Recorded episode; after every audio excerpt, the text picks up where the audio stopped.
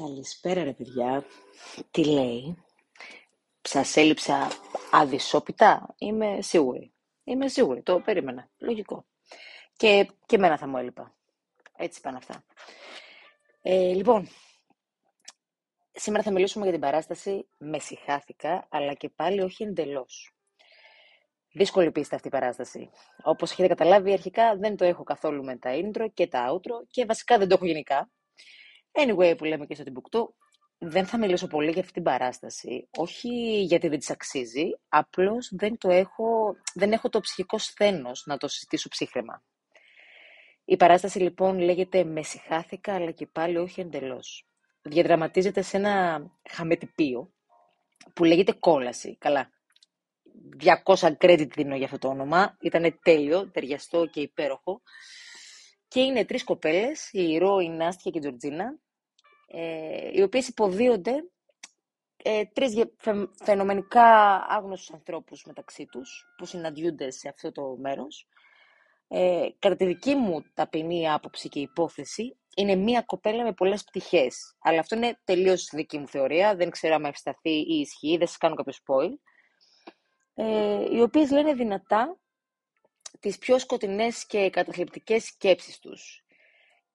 Ε, κυρίως μέσα από μονόλογους η κάθε μία ε, εναλλάξ, ας πούμε. Τέλος πάντων, η παράσταση πόσο ήταν, δύο ώρες; Ε, τη μία ώρα και τα 50 λεπτά έκλεγα, έκλεγα όμως, δηλαδή έκλεγα σοβαρά τώρα.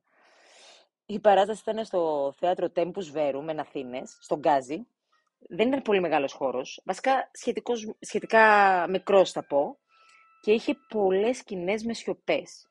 Ξέρεις τι σημαίνει αυτό; Σημαίνει πως δεν μπορούσα να κλάψω όπως ήθελα, γιατί θα ενοχλούσα τις ίδιες ηθοποιούς. Ήδη δηλαδή κρατούσα τα αναφιλητά μου και πάλι ακουγόμουν πάρα πολύ τώρα. Προσπαθούσα πολύ σκληρά για να μην ενοχληθούν από μένα. Τέλος πάντων, ένα από τα μαγικά που έκαναν τα κορίτσια, κατά τη δική μου άποψη πάντα, αυτή την άχρηστη γνώμη, ήταν ότι είχαν μια τρομερή σύνδεση και χημεία μεταξύ τους. Και οι τρεις. Σαν να είναι ένα. Αλλά ταυτόχρονα στις σιωπές τους. Και όταν μιλούσε κάποια άλλη, αλλά και όταν δεν μιλούσε καμία, γιατί είχαν κάποιες μεγάλες σιωπές μεταξύ τους. Σαν παράσταση είχε σιωπές.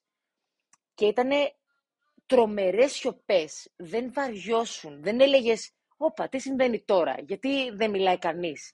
Ήταν, ήταν σαν να είναι η κάθε μία μόνη της πάνω στο stage, ας πούμε, και ήταν τόσο επιβλητικές παρουσίες, που οι σιωπές τους ήταν εκοφαντικές, να το πω. Δεν ξέρω αν γίνομαι κατανοητή, μάλλον δεν γίνομαι.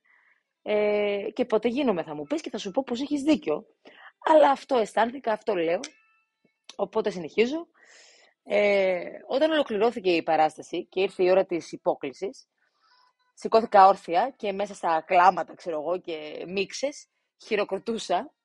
Έγινα λίγο ρεζίλη από το κλάμα, γιατί πλέον είχα σταματήσει κιόλας να το κρατάω, οπότε είχα γίνει τώρα σαν πεντάχρονο που του παίρνουν παγωτό. Αυτή ήταν η φάση μου. Η μάπα μου ήταν τέτοια σε φάση ότι κάνω και γκριμάτσα στα κορίτσια, με βλέπουν που σηκώθηκα όρθια και χειροκροτούσα και κάνω και γκριμάτσα. Ε, τι με κοιτάτε, ξέρω εγώ, μας γαμήσατε. Και γελάγανε τα κορίτσια. Συγκινήθηκαν, αλλά γελάγανε.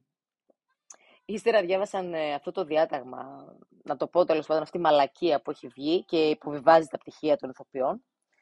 Βασικά δεν τα υποβιβάζει απλά, τα κάνει ίσα με τα απολυτήρια Λυκείου. Αν είναι δυνατόν τώρα, τέλος πάντων.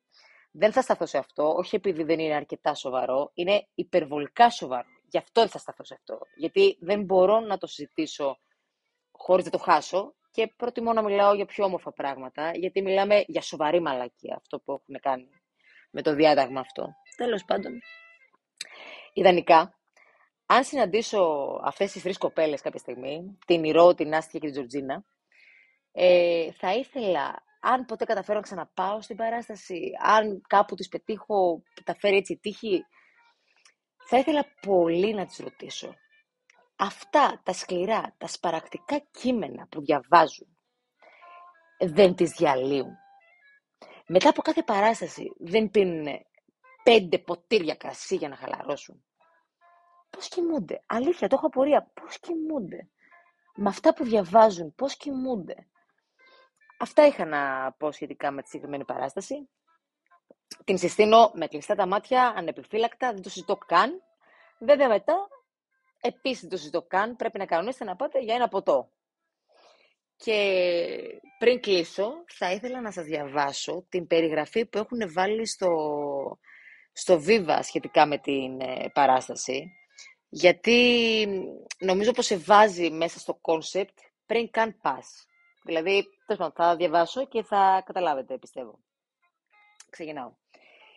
Τι συμβαίνει όταν τρεις φαινομενικά άγνωστοι άνθρωποι βρίσκονται σε ένα νυχτερινό κέντρο, ξεχασμένο από το Θεό, χωρίς κανέναν τρόπο διαφυγής, Πώς το διάολο έφτασα εδώ, γιατί δεν θυμάμαι που ήμουν πριν; Τι κατα φοράω, Πού πήγε η πόρτα, Ποιος είσαι εσύ, Μαλάκα, κάτι μου θυμίζεις; Αυτό το τραγούδι, γιατί παίζει συνέχεια; Χορεύω χωρίς να μπορώ να σταματήσω. Χορεύω χωρίς λόγο. Χορεύω χωρίς χέρια.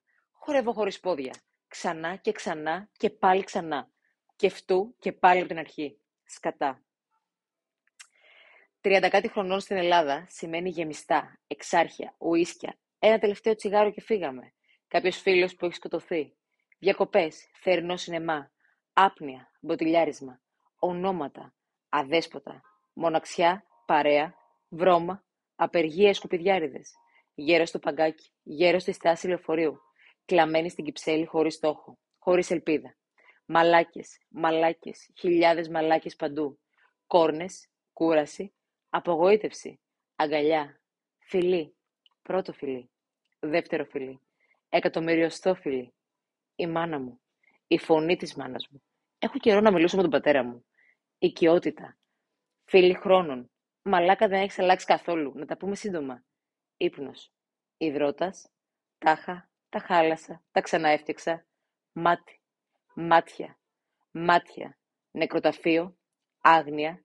Φόβος. Κατάθλιψη. Αυτοάνωσα. Εγώ μικρή. Εγώ μεγαλύτερη. Εγώ όπως είμαι τώρα.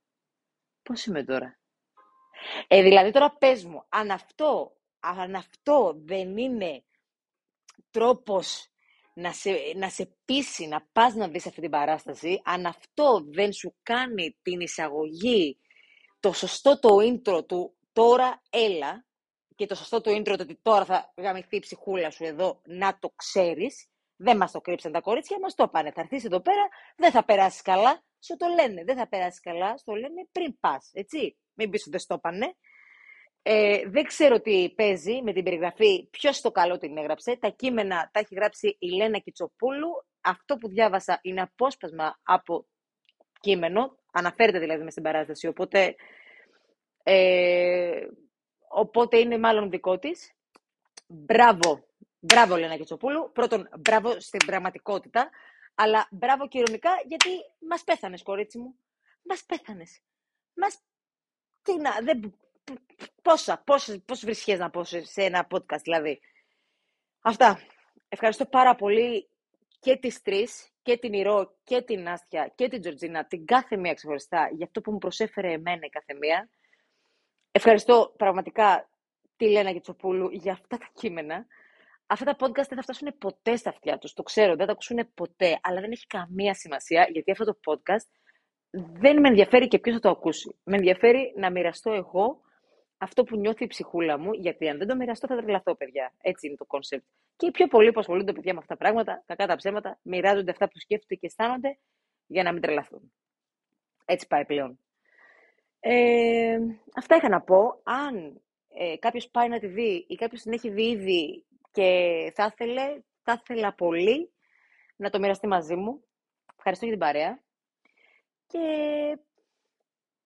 ας τα λαβείς τα παιδιά. Τα λέμε.